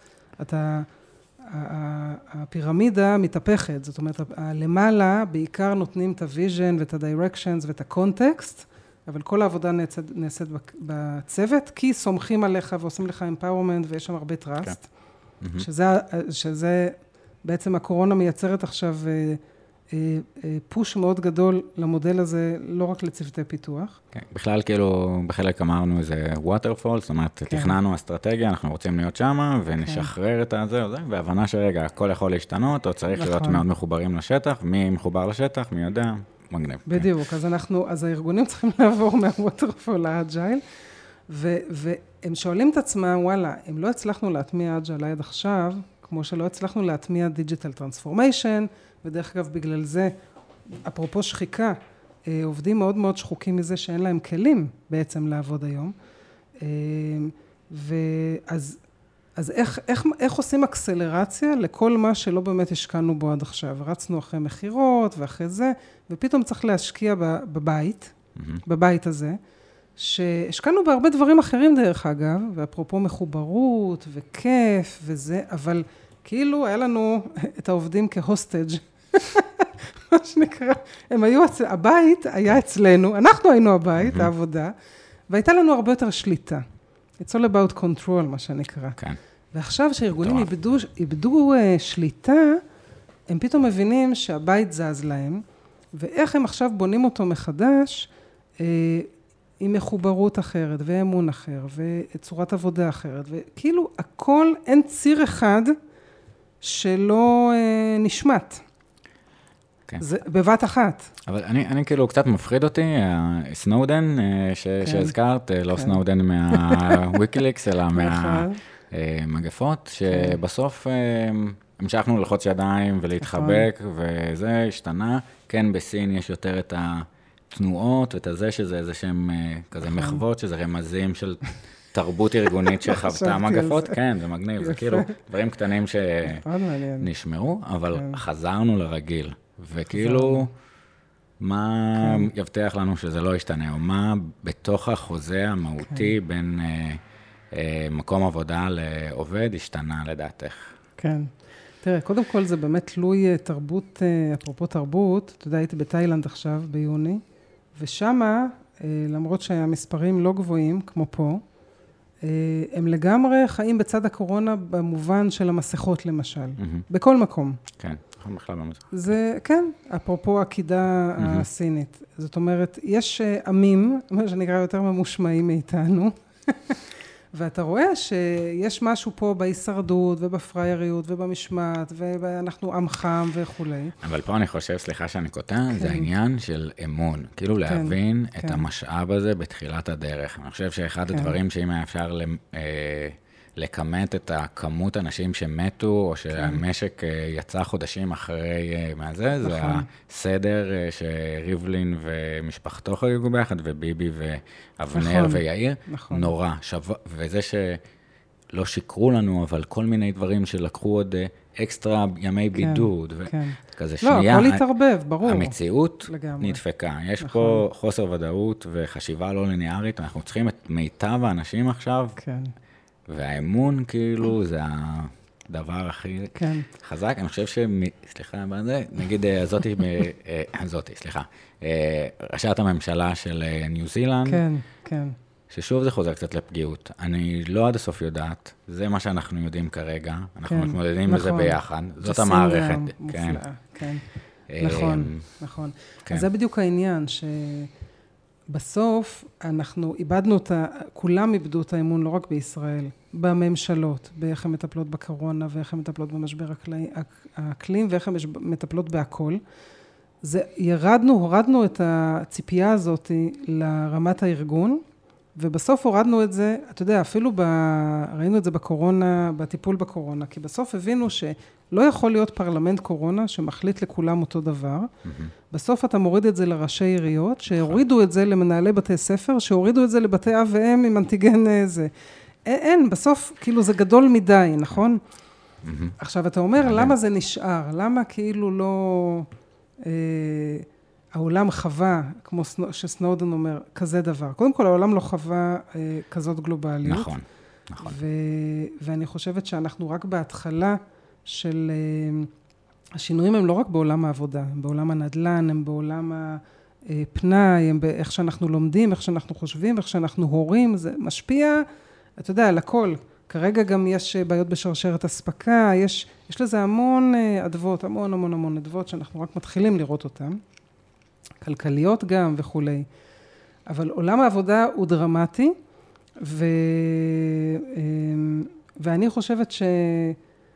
מה העובדים מצפים ממקום העבודה, אתה אומר? או מה החוזה החדש, מה החוזה החדש? האם, כן. האם, האם, כאילו, כן, כן, הרגיש לי, עשינו כן. מחקר ככה בסגר ראשון, שני, שלישי, של שיחות עם אה, אה, עובדים ומנהלים, ובאמת המון דובר על ה... על הפגיעות וה-common נכון. share כזה כן. של אה, להיכנס מתחת לאלונקה, אבל לא כן, בקטע מיליטנטי מגעיל של אה, אה, מנהיגות הירואית ישראלית כזאת, אלא, אלא קצת אה, מנהיגות משרתת, servant leadership, כן. לגמרי. מודל של גרינליף, של איך אני יכול לעזור, ואני גם עובר משהו כזה, ואיך אתה פותר את כל הקונפליקטים של הצוות, נכון. ומאפשר להם לעבוד, ולא רק כאילו, אז, אז באיזשהו מקום הרגיש שזה נבנה מחדש, ואולי כן. לא. כן. אני מסכימה, אני רואה את זה. אני חושבת שהסיפור הזה של אה, אה, ארגונים שהם יותר אנושיים, Mhm. תראה, יש לזה ניצנים. זה שלינקדאין בתחילת 2022, בפב... בסוף פברואר 2022, הוציאה, ולינקדאין זה הרשת של אה, חיפוש העבודה, והוציאה פיצ'ר חדש שנקרא career breaks. זאת אומרת, אתה יכול לשים שם שאתה ב-career break, וזה בסדר. כן. עכשיו, תחשוב שעד לפני פברואר 2022, כשאני הייתי מראיינת אותך לתפקיד, אתה היית עושה הכל בשביל שלא יהיה לך אה, איזה career break? day break, כן? מהמם. שלא, שאני לא אשאל אותך, תגיד, במרץ 2021, 2015 עד אפריל 2015, מה, איך זה יכול להיות שלא עבדת? איזה בן אדם לא אמין הזה אתה, לא רציף, לא נאמן, מה, מה זה הדבר הזה? היום, תבין את ההיפוך של הדבר הזה. הלגיטימציה, זה עכשיו לגיטימי שיהיה לך career break, יש לך חיים, זאת אומרת, אפילו קורות החיים נהפכו למשהו אנושי, שמכניסים רצונות אחרים ואנושיות, וזה בסדר, ואתה לא צריך להסביר את זה וכולי. אז אני חושבת שאנחנו רואים את החוזה נשבר, דרך אגב, אפרופו החוזה נשבר, המנכ"ל של גלסדור. מתי גלסדור קמה? ב-2008, בריסשן הגדול של 2008, זה אמנם ארצות הברית, אבל מנכ"ל גלסדור בא ואומר, למה אתם חושבים קמנו? גם השם שלנו, הכל גלס, כן? הכל, אה, רואים הכל. שקוף, כן. הכל שקוף. כי אנחנו לא היינו מוכנים, אנחנו העובדים, נתנו פלטפורמה לעובדים, שלא יקרה כזה מצב שארצות אמריקה קמה בבוקר, מפטרת פה עשרות אלפי עובדים ביום אחד, בלי, בלי שהם ידעו מאיפה זה בא להם, שם גם אין נוטיס, הכל מהיום להיום עם הארגז וביי. אנחנו לא ניתן לזה לקרות, אנחנו מעכשיו עובדים, אה, מה שנקרא, יצייננו, ייתנו ציונים למנכ"ל ולתרבות הארגונית ויכתבו בדיוק מה קורה שם. מהמם. כמו דלת שקופה. והוא אומר שזה היה הקריאה בעין הראשונה של החוזה בין העובדים למעסיקים, הפעם הראשונה שהעובדים באו ואמרו, גם לנו יש כוח, אנחנו רוצים לדעת מה קורה בארגונים. זה הדדי לגמרי, הסיפור הזה של אה, מעסיק עובד. אני רוצה שתחשוב על האמפלויביליטי שלי גם, ולא רק על האמפלוימנט שלי אצלך וכולי וכולי. אותו מנכ"ל, הוא אומר, עכשיו ב-2022 זה ה-final blow, זה, זה הקריאה הסופית של החוזה הזה, שאומר, אתה עובד אצלי ואני, ולמה? כי ככה, ואתה לא תשאל שאלות, כי התשובה היא כי ככה, כי אני החלטתי, ואצלי הכוח. וזה זה קריאה של חוזה סופר משמעותית, וגם העובדים באים ואומרים, אנחנו רוצים שיסתכלו עלינו כאנשים שלמים ומלאים. מהמם. אנחנו רוצים, גם ברסין, אם אתה מכיר אותו, מדבר, ממש מראה מודל, הוא קורא לזה ה-pixelated workforce. הוא אומר, לא מכיר, תרחיב בבקשה. הוא. מדבר על קרייר 1-0, 2-0, 3-0, והוא אומר, בהתחלה באמת הייתה זהות מלאה בין מי שאני לבין, אה, אתה יודע, אני, אפילו השמונות משפחה שלנו, דרך אגב, של פעם, פעם, פעם, השם משפחה היה כן. המקצוע שלך. כאילו זהות טוטאלית, שוסטר, אני סנדלר, זה אני. כן. בדיוק, חייט, סנדלר. אני הייתי הדס פרנס, דרך אגב, לפני אלמוג, זה פרנס העיר, זה מקצוע. זה, זהו, that's it. זהות מוחלטת. לאט לאט הבנו ש... אז היה ג'וב אחד, והיה company אחד, והיה קריירה אחד, והייתה ביניהם זהות מוחלטת. לאט לאט, פתאום היה אינטרנט, ו... ופתאום היה אפשר לצאת לעולם, ופתאום עדיין נשארת באותו ג'וב, ופיתחת קריירה לינארית, אבל התחלת לעבוד ב... לעבור בין ארגונים. חס וחלילה לא אחרי שנה וחצי, שנתיים כמו היום, אחרי חמש, עשר שנים, בואו לא נתפרע לגמרי מהמם. עם היציבות, אבל אז דרך אגב, דור ההורים, כל פעם שמישהו עבר עבודה, האנשים מספרים לי על זה, כאילו ההורים שלהם הזדעזעו. בלחץ. מה זה אתה בלחץ? זורק את כל הזה, אוי ואבוי. והפנסיה והביטוח. הכל, כן. מה יהיה? אבל אנשים התחילו לזוז, והקורות חיים התחילו להיראות כמו קורות חיים אה, בלינקדאין, לצורך העניין. עדיין הקריירה הייתה לינארית, זאת אומרת, נשארת באותו מקצוע. מה שקורה היום, זה שבעצם אתה זה הקריירה, אתה מנהל את הקריירה שלך, ובגלל הסקילס אקונומי, שזה הדבר הכי גדול שקורה עכשיו בשוק העבודה, שהתחיל לפני כן דרך אגב, כן. ועכשיו הוא נורא חזק, זה אומר, אני מסתכלת עליך, מי אתה? עזוב את מה אתה עושה כרגע. אתה ב marketing, אתה ב finance, אתה ב customer success, אתה ב-HR, אוקיי? מי אתה? מה היכולות שלך? ולפי זה אני אוכל, אתה תוכל גם בתוך הארגון לעשות mobility, וגם בכלל לעשות job crafting, reskill, upskill. עכשיו, מאיפה ה upskill התחיל? הוא התחיל מה digital transformation, מאוטומציה, מזה שתפקידים כבר נהיו לא רלוונטיים. Mm-hmm. כן. אז פתאום ארגונים הבינו שיש פה המון אנשים, בגלל זה גם לפני הקורונה, דרך אגב, היה פער אדיר בין כמות המשרות הפתוחות לכמות האנשים המובטלים. ככה הגענו לקורונה. מה שקרה שהביג רזיגניישן עוד יותר הכפיל את זה, מה שנקרא. אבל גם לפני כן, לא הספיקו, השוק לא הספיק להכשיר מספיק אנשים, בגלל זה טאלנט שורטג' שהגענו אליו לקורונה, והיום הוא עוד יותר גרוע. עכשיו, מה הפתרון? וברסין מדבר על זה. הפתרון היחיד, הוא אומר, זה לא יעזור אם נגייס יותר מהר, ונגייס מלא, מלא אנשים. בסוף, אם לא תצליח לעשות mobility לפי skills economy, אתה לא תנצח את ה shortage הזה. לא תנצח. ו- ואני מסתכלת עליך ואני אומר, רגע, בוא נבין מי זה אסף, ובדיוק מישהו אמר לי היום, את יודעת, אין הבדל בין, uh, תיאורטית, בין uh, מנתח לעבריין לשוטר. אמרתי לו, למה? הוא אומר, כי לכולם יש את אותו ריגוש. הדם והסכין, והאקשן, כן? עכשיו, זה בדיוק זה, כן? זה to the extreme. אבל אתה אומר, מה באמת מרגש אותך? אם נצליח להבין שאני, למשל, מה שנקרא, אני תמיד אומרת שאני במקרה ב-HR, יכולתי גם להיות Customer Success ו-Product ו-COO, כי אני טובה במספרים ובתקציבים ובתהליכים, ואני יודעת לרתום אנשים, ואני יודעת לשכנע, ואני יודעת להמשיג דברים. וואלה, זה לא רק ב-HR, זה בעוד הרבה דברים. ועכשיו, ארגונים לא מכוותים ככה בכלל. כל העולם שלנו זה ג'וב, ג'וב, ג'וב, ג'וב. וקידום, קידום, קידום, קידום למעלה. אנחנו לא מסוגלים לחשוב אחרת, אבל זה הפתרון, בסופו של דבר זה יהיה הפתרון, וזה מתחיל, מתחיל עכשיו. כן. אני חושב שגם מתוך הדברים שאמרת, עלו לי כמה מחשבות ככה, אחד, אה, עוד מעבר ל gig economy, זאת אומרת, נכון. ואתה עושה כמה דברים, ויש לך גם את העסק הקטן. slasher, כן. בדיוק, וסלאשרים, נכון. זאת אומרת, אני גם בדיוק פודקאסטר, גם חוקר, גם יועץ, גם נכון. מנחה. אתה כזה קשה לך להגיד, אה, בטח לא רק השם משפחה, בדיוק. אלא... אלא הדבר הזה, ו- ונקודה שאני חושב שמתפספסת המון בארגונים, אבל היא נורא עם פוטנציאל פיתוח מטורף, אה, זה להשתמש בפאנל של הגיוס אה, ושל האבחון, שזה אחד המקומות שאתה הכי הרבה רואה את העובד. כן. אה, ויש לך ציונים אפילו ב skills מסוימים וב hard skills, soft skills. נכון. וברור שאנחנו לא מקבלים סופרמנים, אנחנו גם פחות מדברים על... top uh, talent, יותר על כזה right talent או fit נכון, uh, והיכולת לראות מתוך הדירוג, צינון שלו, איזה הכשרות אנחנו צריכים לעשות, גם למוביליטי, גם נכון, לדברים האלה, כדי נכון. לאפשר את הצמיחה בתוך הארגון. וזה כאילו. החוזה החדש. כמו שמייקרוסופט אמרו עכשיו, אנחנו זזים מ-engagement ל-thriving.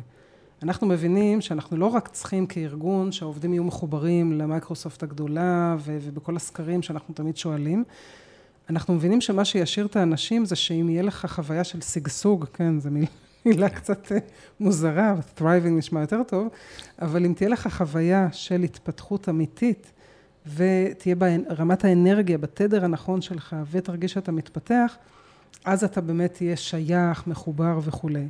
עכשיו אני אגיד שני דברים על מה שאמרת. אחד, זה שאפילו הצבא, אפרופו החוזה החדש, אפילו בצבא יש נכון. חוזה חדש. מטורף, כן.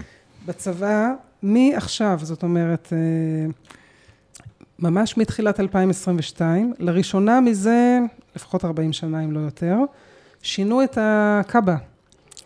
ויש להם מודל של חוסן וכישורים, הם ממש עברו למודל של כישורים, יש להם יום המאה זה נקרא, והם שינו את הכל. א', אפשר לעשות עוד פעם את המבחן, זה, רבוז... זה, זה רבולוז'נרי בכל רמה. אה, ויש ראיונות, הם הכניסו לכולם, כן. מה שלא לא היה, לכולם ראיונות. ו, וביום אחד, וכישורים, ו... אז אתה אומר, וואו, ולמה הם עשו את זה? אני שמעתי את הראיון. אה, הם אמרו, הבנו שהדור הזה, שאנחנו, הם, אה, אנחנו, אם נעשה התאמה טובה יותר, אה, והדור הזה באמת רוצה הגשמה, רוצה משמעות. אתה אומר, וואו, זה, זה אפילו לצבא נכנס, אתה מבין? אז אתה בסוף, אתה רואה את זה בכל מקום. מטורף. בצבא זה נכנס כמה פעמים, גם באמת בסקילס, כאילו, של יכול להיות שאתה לא נופל בקטגוריה של כל שאר הדברים, אבל uh, אתה מטיסטיס, אני מגיל 6, כן. והיינו מפספסים את זה, אז כן, אנחנו רוצים אותו ביחידה הזאת. נכון. וכל מיני uh, מקומות אחרים. אני חושב שזה נכנס עוד פעם מעניין בתוך... ניהול קריירה בתוך הצבא, זאת אומרת, זה התחיל ב-8200 כן. בכל מיני הובלות, וחן ברק מוביל את זה עכשיו כזה בצבא וואלה, בכלל, וואלה, מגניב, מקסים. של לעצור רגע, סיימת תפקיד סרן, מה אתה רוצה, איפה, אתה צריך לצאת לכ... מה אתה רוצה, כן. כן, אתה צריך, חסר לך ללמוד, חסר לך זה, אולי כאן, זאת אומרת, יש את המשולש הזה, צורכי הצבא, כן. יכולת החייל, אה, יכולות, אה, רצון החייל, שכזה, כן. זה בעיקרון היה שתי קווים, יכולות החייל וצורכי הצבא, וכאילו היו כאילו. מתחשבים בחיילים, כן, אתה הולך לשם. כן. באמת, אה, לא, אז זהו, אז זה חשיבה מחדש. ובעצם כשאני מסתכלת על החוזה החדש, אני חושבת שגם ארגונים, אני לא בטוחה שעובדים מבינים כמה הם צריכים להשתנות. אני חושבת שהם כרגע מצפים שהארגון ישתנה, ושהמנה, וייתן בהירות לגבי דברים, ושהמנהלים שלהם ישתנו, ואיזושהי מנהלת אמרה לי, אה, אני, אה, הדברים לא סגורים, לא סגורים. אמרתי לה, הם לא, הם, הם, הם, הם יישארו פתוחים. יש לי, מה שנקרא, בשורה טובה ובשורה פחות טובה. כן. הבשורה הפחות טובה זה שזה המצב החדש. זאת אומרת, שתמיד יישאר משהו פתוח ולא סגור, וש, ושנצטרך לעשות unlearn למה שאנחנו למדנו. מי יודע לעשות את זה? בכלל מושג מטורף. מטורף. כן. ושאנחנו לא יודעים מה יקרה מחר. ואין, החתירה הזאת ללא סגור, לא סגור, בוא נסגור, בוא נסגור ובוא נסגור את כל הקצוות, לא יקרה. אז זה באמת מיומנות של ארגון ומנהלים. אבל עובדים, היכולת שלהם אה, לחקור, אתה יודע, אתה ראיינת פה את המומחי רשתות, mm-hmm. נכון? כן, אסף שפירא ומיכל. כן. נכון.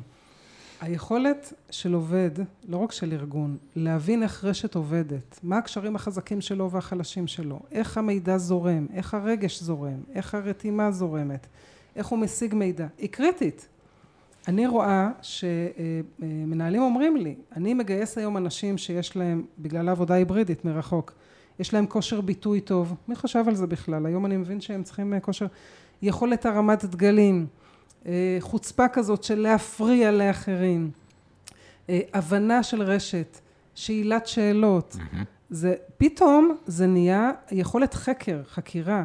דרך אגב, אוריינות דיגיטלית זה אחד הדברים הכי חשובים היום, כן? להבין ולמפות את הרשת שלך ולהיות אחראים. אני רואה, ב, אני קוראת המון אה, גם בחו"ל מה קורה, אבל בעיקר את מה אנשים כותבים. זה התגובות, שם, שם זה הזהב, התגובות. כן. ובתגובות אנשים כותבים, לי זה עובד, למה זה עובד לי? א', יש לי כלים, אני כבר, הארגון שלי במטאוורס, יש, אתה יודע, זה, זה שוק אדיר, גאת'ר ומייבו, ויש היום פלטפורמות שהן לא זום, הן ממש מדמות את הארגון שלך במטאוורס, יש לך דמות, יש לך אבטאר, אתה... זה חי, it's alive מה שנקרא. זה, זה פחד, כן. זה נהדר. כן. אני, אני מתלהבת, ואסף לא, פה מרגע, מרגע כן. לרגע משתופף. כן. לא, אני חושב שזה מדהים, ובאמת היכולת אה, שאתה לא צריך לטוס לסן פרנסיסקו, ואתה כן, יכול אה. גם לא איזה משהו במסך, אלא אימרסיב וחוויות... אה, מטורפות, זה שוב טרנספורמציה נכון. של, ה, של האנושות, שוב, שלא ניכנס למטריקס לגמרי, לגמרי, אבל... אבל מה הם אומרים, החבר'ה האלה שזה עובד להם? שמתלהבים מזה. הם אומרים, א', אנחנו אימצנו את הכלים הדיגיטליים החדשים, לא חיכינו שהקורונה תעבור, כן. ו- ושתיים, אנחנו באמת מתנסים כל הזמן, אנחנו כל הזמן שואלים את עצמנו מה עובד לנו, ומשנים, ועושים סקרים, ועושים, מדברים על זה. תראה, אחד הדברים החשובים, אפרופו inclusion, זה לייצר מרחב פתוח, גם לשאול את השאלות, וגם להגיד קשה לי, דיברנו על פגיעות, כן. וגם להגיד, להגיד, להגיד מה לא עובד לי. זאת אומרת, האם יש פה תרבות ארגונית שאני אחרי אה, ארבע שיחות זום אה, back to back, יכולה להגיד לך, אסף תקשיב את השעה הבאה, אני ניקח בטלפון, או בוא נדחה, או אני מצלמה סגורה, בסדר? Mm-hmm. האם אני, האם אני בארגון, שאני יכולה להגיד לך כזה דבר, כי אתה המנהל שלי, אתה מבין? כן, אז זה באמת כאילו, אני חושב שהעולם של הסקילס הוא מאוד חשוב, עוד מעט אה, ככה אחד הדברים שאותי אה, תפס זה גם, היה איזה דוח של האו"ם, שאחד הסקילס שהכי יצטרכו זה אחד קבלת החלטות, כן. ושתיים שאלת שאלות, ואמרתי, אה, מגניב, זה בדיוק מה שאני אוהב, אדיר, נכון. אבל ה- המקום הזה של אה, בכלל ביטחון פסיכולוגי, זאת אומרת, היכולת גם להגיד משהו, או לשאול שאלה, או להעיר הערה, בלי שתרגיש שישפטו אותך, יענישו אותך, וזה יכול להיות דגל אדום, זה יכול להיות, רגע, למה אנחנו עושים את הפגישה נכון. הזאת בזום? אני מרגיש שהיא רגשית מדי, בוא נעשה אותה בדיוק. בזה, או רגע, מי אמר שהמצרים לא יתקפו עד שלא יהיה להם את ה... אה, איזה פחד כן, לשאול את השאלה הזאת. ו- והנה, כן. כאילו... אתה יודע, זה מדהים מה שאתה אומר. כי שבוע שעבר, אני עכשיו באור- עובדת באורקל. אני HR של אה, אורקל ישראל. עכשיו, ישבתי שבוע שעבר עם המנכ"ל, ועשינו round table עם קבוצה שנקראת Gen O, שזה Generation Oracle, שזה הדור, ה- דור העתיד, שבעצם זה סוג של reskill, זה לקחת מורים, פסיכולוגים, עורכי דין, אנשים שסיימו קורסים לא באוניברסיטאות, ולהעביר, להכניס אותם לתוכנית, ממש תוכנית שנקראת Gen O, מאוד מסודרת, ממש מין אינקובציה, ואחר כך מכניסים אותך ואתה ממש עובד כ junior. ומה הם אמרו בשולחן העגול הזה? כולם אמרו, זה פשוט היה מדהים, כי ביקשנו מכולם להגיד דבר אחד מצוין שעובד להם ומה לשיפור. וכולם אמרו, עצם זה שיש לי טאג שאני ג'נו, אני ג'נו, כולם יודעים שאני ג'נו, א', אפרופו מרחב בטוח, אני יכול לשאול כמה שאני רוצה, את מי שאני רוצה, כל הזמן. איזה כיף. זאת אומרת, יש לי, קיבלתי לגיטימציה, שמו לי כובע שאני מסתובב איתו, ג'נו, ג'נו, ג'נו, אני בכובע הזה, ועכשיו אף אחד לא שיפוטי. וכולם גם אקסטרה נחמדים, זאת אומרת, כל מי שאני שואל, עכשיו שעה יושב איתי, כי אני ג'נו, אתה מבין? אבל השאלה איך, איך אפשר להרחיב את זה, גם שהמנכ"ל ירגיש בנוח. ובכלל, כאילו, גוגל עשו את אה, פרויקט אוקסיג'ן, למה אנחנו צריכים כן, מנהלים, כן. ופרויקט אריסטו, למה, מה הופך צוות לצוות טוב, ובסוף זה זה.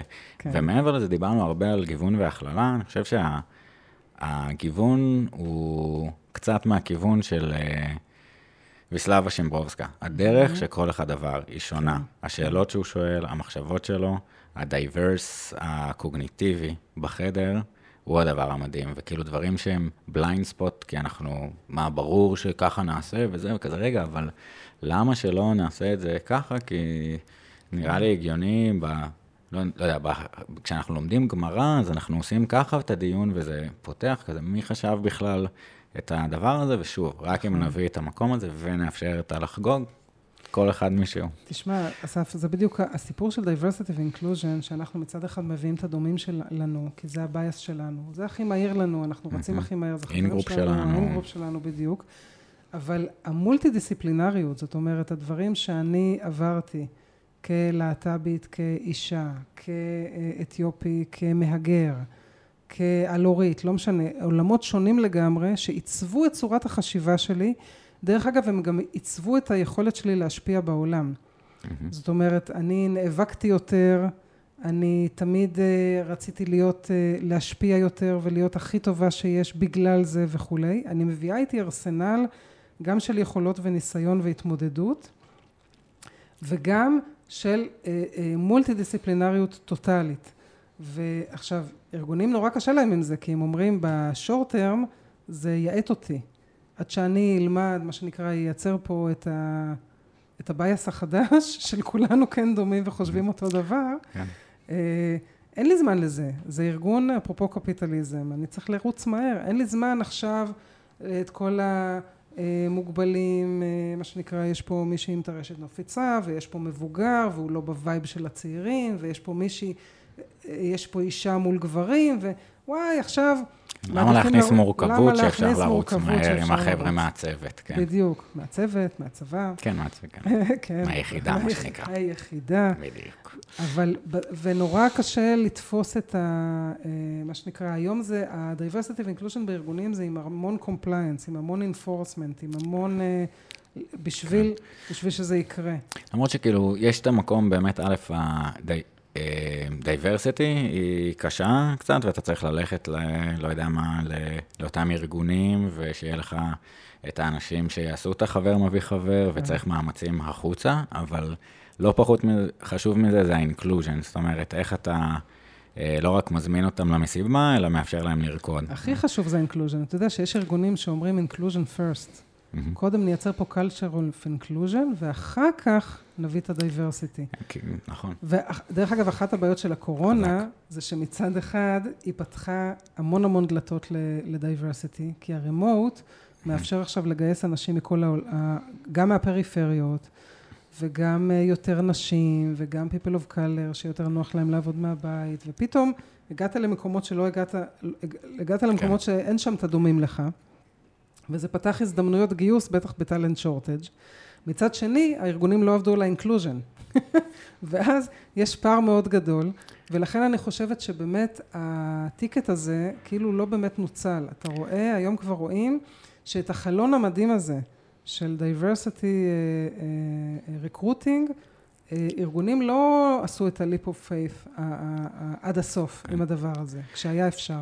אני חושב שלפעמים, כאילו, זה במרחק שאלה. זאת אומרת, אם היית, אם היית יכול לבקש עזרה במשהו, במה זה היה? ולא, כן. את כחרדית, אה, איך אני יכול לעזור לך? אלא, כן. שנייה, מה קורה? אה, לפני, היה פרק אה, מקסים בגיקונומי עם ראם שרמן, ו... אה, פה אני אכניס עריכה. שבעצם כסטארט-אפיסט חרדי ראשון בא ליוסי כן. ורדי, ומשם פתחו איזשהו אקו-סיסטם שבעצם מאפשר גם הכשרה של אה, חרדיות, ואלמנטור בסוף יצא משם, נכון, ו... נכון. עולם שלם של שנייה להבין מתוך המקום הזה, ואני חושב שהיכולת גם לא להיות מצד אחד אה, blind, אה, וג- או color blind, אה, וגם מצד שני לא להיות אה, עם איום סטריאוטיפי. אתה כחרדי, מה דעתך אה, מהמקומות האלה? אז, אז דיברנו המון המון ככה על, על עולם העבודה, ואני חושב שלחגוג קצת את ה diversity הקוגניטיבי זה מקום אה, מדהים ככה כן. לסיים את החלק הזה, אני אשאל, אה, אני חושב שכאילו הרבה המקומות של השאלות ה diverse והחשיבה הדייברסית, היא מה שמכניסה אה, את אותו יתרון תחרותי, וגם רואים ארגונים שהם יותר diverse, אז הם יותר מצליחים, למרות שיכול להיות שזה ארגונים שהם מצליחים, הם יכולים להרשות לעצמם להיות diverse, אבל, נכון. אבל אה, זהו, נשאל קצת אולי מה, מה הופך שאלה לשאלה טובה בעצם. מה לדעתך אה, מבדיל בין שאלה שהיא סתמית, או שאלה שטוב ששאלנו? כן. אה, זו שאלה טובה. תראה, אני רואה את הסימנים של זה בכתיבה שלי לצורך העניין. מתי אנשים מגיבים למה שאני כותבת בצורה של, אה, שהיא נוגעת להם, אפרופו, מאשר אה, מאמר נורא סתחלתני עם איזשהו מחקר או איזשהו משהו מרוחק מהם. כשאני מעבירה איזושהי חוויה, כן, מה שנקרא, אני נותנת להם להרגיש, והם מבינים את עצמם טוב יותר, את עצמם טוב יותר. אז אני הופכת את זה, ואני אומרת, לשאלה שלך, אני חושבת ששאלה טובה, כי זה מה שאנשים אומרים לי, אני, אני, כשאני קוראת אותך או קורא אותך, אני יוצאת לחשיבה. מישהי אמרה לי שזה כמו טבילה של טיון, זה כאילו. טבל, טבלת אותי במשהו עכשיו, ואני עכשיו מהרהר, מאתגרת אמונות, מהרהרת על החיים שלי. עכשיו, מה שיפה שזה נוגע לכל אחד, אני, ברגע שכתבתי את זה, זה כבר לא שלי. אתה עכשיו עושה עם זה מה שאתה רוצה. אתה גם מבין מזה מה שאתה רוצה. אתה גם משליך עליי מה שאתה רוצה, אתה מפרשן את זה. בהתחלה לא הבנתי, התחילו לענות לי כל מיני דברים, אמרתי, אבל לא, זה לא מה שהתכוונתי, בהתחלה זה עצבן אותי, אבל למה הם לא מבינים מה כתבתי? ואז אמרתי לעצמי, הם לא צריכים להבין, הם צריכים להבין את העולם שלהם. ואם זה נגע ושאל, והם גרם להם לשאול עכשיו איזושהי שאלה את עצמם, זה אומר שעשיתי שם משהו גם בחוויה וגם במשהו האישי, דיברנו על אותנטיות, על פגיעות, משהו שם נגע בהם בשביל שהם יהיו מסוגלים אה, להיות במקום הפגיע שלהם. ולכן אני חושבת ששאלה טובה היא כזאת שהיא מצד אחד סופר אותנטית, אותנטית רדיקלית, היא, היא משתפת במשהו אישי ו, ופגיע, או שהיא גורמת לך להבין את עצמך יותר טוב, ואתה כאילו לא יכול שלא להתעסק, אתה, כמו שאתה אמרת, זה לא עובר לידי, אתה יצרת שם סקרנות מטורפת, יצרת שם את הבעירה מדהים. כי זה נגע. אה, כי זה הזכיר לך משהו, כי יש לך איזו שאלה לא פתורה, כי יש לך איזה כאב, כי יש לך איזה משהו מרגש, אה, ויכול להיות שאין שום קשר בין השאלה ששאלתי למה שאתה שואל את עצמך עכשיו, ש... וזה בסדר, זה בסדר גמור. בעיניי זה, אם אתה שואל אותי, זה התגובה. מדהים, זאת אומרת, זה... זה באמת מתוך התשובה על אה, מה הופך שאלה לשאלה טובה. אה, אהבתי על ההידוד, התובנה שלי הייתה מזמן ש... תובנה עם בכלל אותיות ודברים שאתה קורא, רואה במרחב, mm-hmm. אתה לא יכול שלא לקרוא מצד אחד, ושאלות, אה, אתה לא יכול שלא לשאול את עצמך. המוח לא נח עד שהוא לא מקבל תשובה. נכון. אה, ובאמת המקום הזה של שאלות טרנספורמטיביות, אה, במקומות מסוימים, יכול להיות שזה לא היה אינטנציונלי, ווואלה, הם לא הבינו אותי, אבל בהם הייתה איזושהי תמורה מסוימת. כן. ואם יש איזושהי תולדה של שאלות נוספות, מגניב. והיכולת, כאילו, במה? כמה מילים, סימן שאלה כזה של מישהו כפוף אה, באיזושהי ענווה מסוימת, צניעות אפיסטמית של מעניין אותי, אה, ו... והקסם הזה. נכון, וזה גם קצת מזכיר לי מה שאתה סיפרת על עצמך לפני שדיברנו, ששאלתי אותך מה אתה עושה וזה, ואתה אומר, אני התחלתי לשאול שאלות מנכ"לים, ופתאום הבנתי שיש לי פה משהו, זאת אומרת שהשאלה שלי מייצרת עכשיו, יש לה אנרגיה, יש לה פיזיקה משלה, והיא מייצרת משהו, וכתוצאה מזה, הם מבינים שיש לי ערך, שעומד מולם בן אדם XYZ, שחושב שיכול לתת להם ערך. ואני רואה את זה גם בראיונות וגם בפגישות וגם אפילו פגישות היכרות, אוקיי?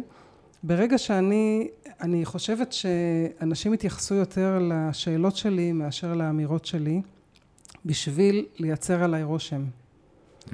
זאת אומרת, האופן שבו אני אתרשם ממך, גם בראיון עבודה וגם בהיכרות בינינו, זה, זה הרבה פעמים יותר מה שתשאל, מאשר מה שתגיד. כן. ואני רואה את זה הרבה, וזה גם מה שאתה אמרת שקרה לך. כן, יש אה, משפט של וולטר שאני אוהב, של judge a man by his uh, questions rather by uh, than his answers. זאת אומרת, מה מעסיק אותו, ו- כן. וזה היה גם הצאול מן, זאת אומרת, הבנה שיש פה איזושהי תופעה פיזיקלית, אולי uh, קוונטית, של השאלת שאלות והיכולת להשפיע על...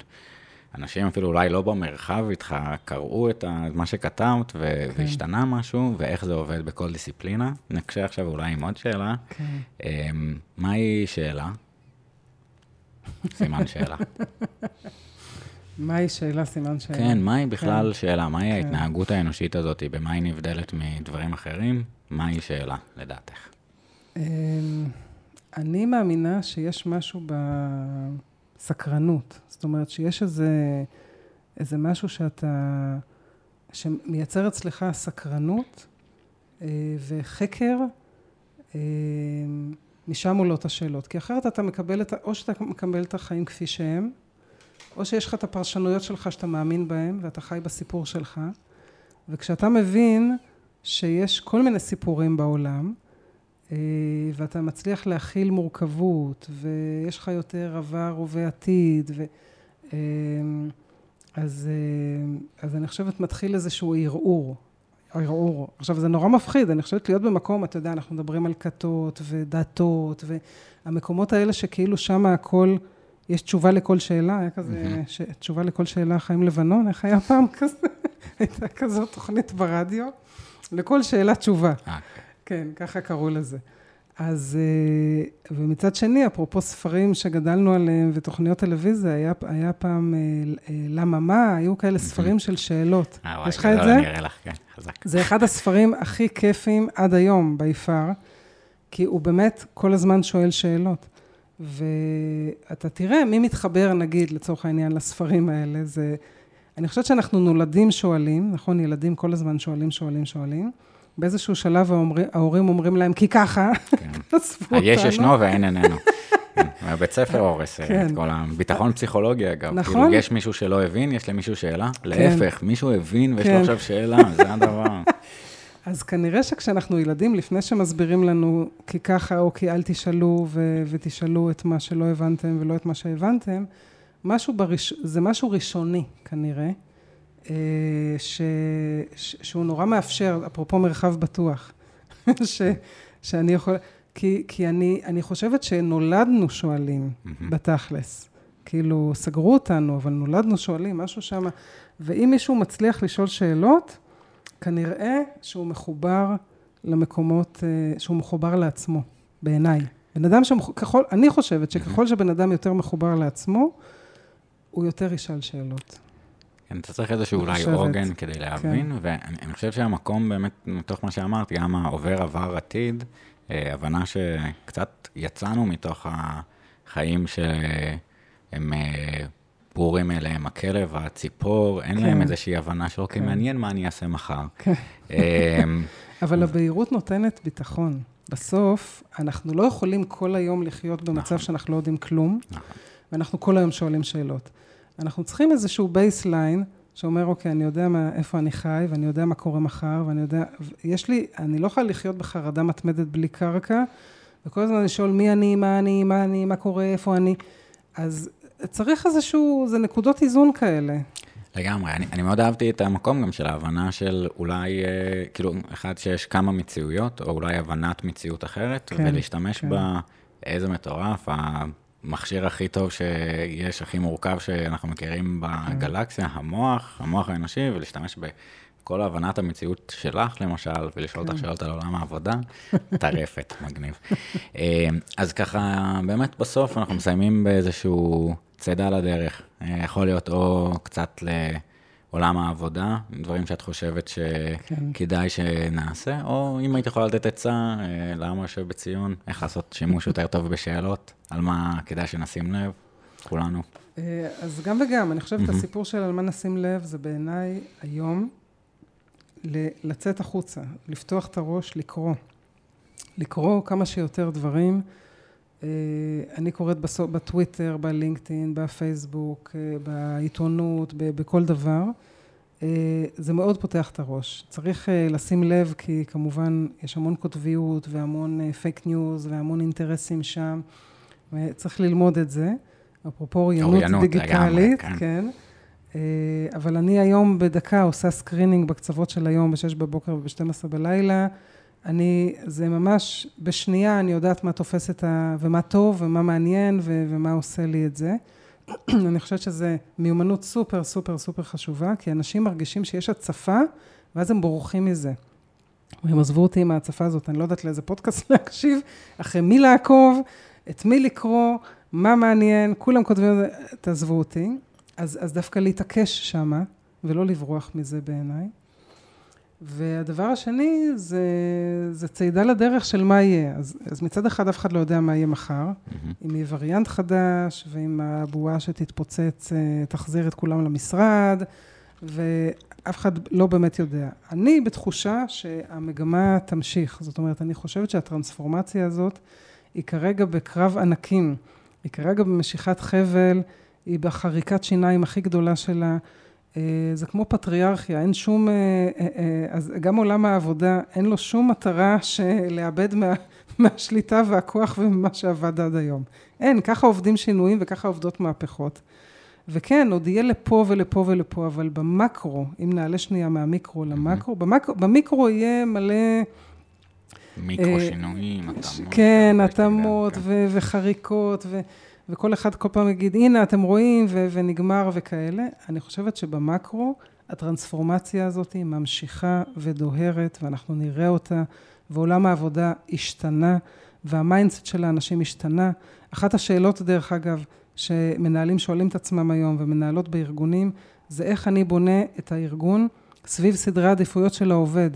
כי זה ארגונים מתקדמים, שמבינים שהם בונים עכשיו את העבודה סביב העובד, ולא את העובד סביב העבודה. וואו, אף אחד עוד לא יודע לעשות את זה. הפיצוח עוד לא... וכולם מחפשים תשובות, כולם מחפשים מורי דרך, כולם מחפשים אה, מראה מקום. אה, יש יותר ויותר כלים, גם דיגיטליים, גם על מה שדיברנו, במיומנויות, בשיח, במרחבים פתוחים, במה עושים בעבודה במשרד ומה לא, ב-team agreements, יש המון התחלות. זה עוד רחוק מלהיות מפוצח, אבל היכולת להיות בלמידה ולנשום את זה שנייה, מה שנקרא, ו- ולחקור את זה ביחד ולהבין שרק אתם, אפרופו מחוברים לעצמנו, רק אנחנו יודעים מה מתאים לארגון שלנו ולנו, לנו כעובדים ולנו כארגון. התנועה הזאת של פעם, של בנצ'מארק, בנצ'מארק, מה כולם עושים, נחכה לגדולים, היא לא רלוונטית, היא, וקשה לתפוס את זה, כי ככה היינו רגילים, היינו רגילים לחכות לראות מה כולם עושים, מה הבנצ'מארק, מה עובד, מה לא עובד, בואו נחכה. אין ברירה ואין מה לחכות, וזה מאוד קשה להיות במקום הזה. אז אני חושבת שה-early adapters יובילו לנו את הדרך, אבל uh, אני חושבת שה-next step זה להתנסות, זה לקפוץ מהטריבונה למים, uh, עם הצופים, בלי מצופים, להתנסות. עובדים מאוד מעריכים את זה כשעושים את זה איתם ביחד. Uh, גם זה מורכב, השיתופיות, לשאול את העובדים, לעשות איתם ביחד, לבדוק, להיות במקום הזה שלא יודע. מנהלים ומנהלות, מאוד קשה להם. הם, הם גדלו, המנהיגות, דיברנו על מנהיגות, המנהיגות הזאת לא רק של שליטה וכוח, אלא של לדעת, כן. היא אה, מאוד מאוד קשה לעשות בטרנספורמציה, אבל זה יקרה. אני רואה המון המון מנכ"לים היום של גיט-האב, של, אה, של דוקיוסיין, אה, גם של הגדולות, כן? שמתחילים לעשות את הצעדים שאני מדברת עליהם, ואני מאמינה שאנחנו נראה את זה יותר ויותר ויותר. במקרו, אני חושבת שעוד חמש שנים נשב פה ונהיה במקום אחר לגמרי. יאללה, נחזור עוד חמש שנים, נראה מה התגשם ומה לא. אמ, מדהים, הדס, אז המון המון תודה ככה על הזכות לשאול שאלות, לשאול שאלות על שאלות, לדבר קצת מטה, לרדת לפרטים, אמ, ובאמת יאללה, שנרבה בשאלות. אמן, תודה. אז יאללה, נתראה בפרק הבא. ביי חבר'ה.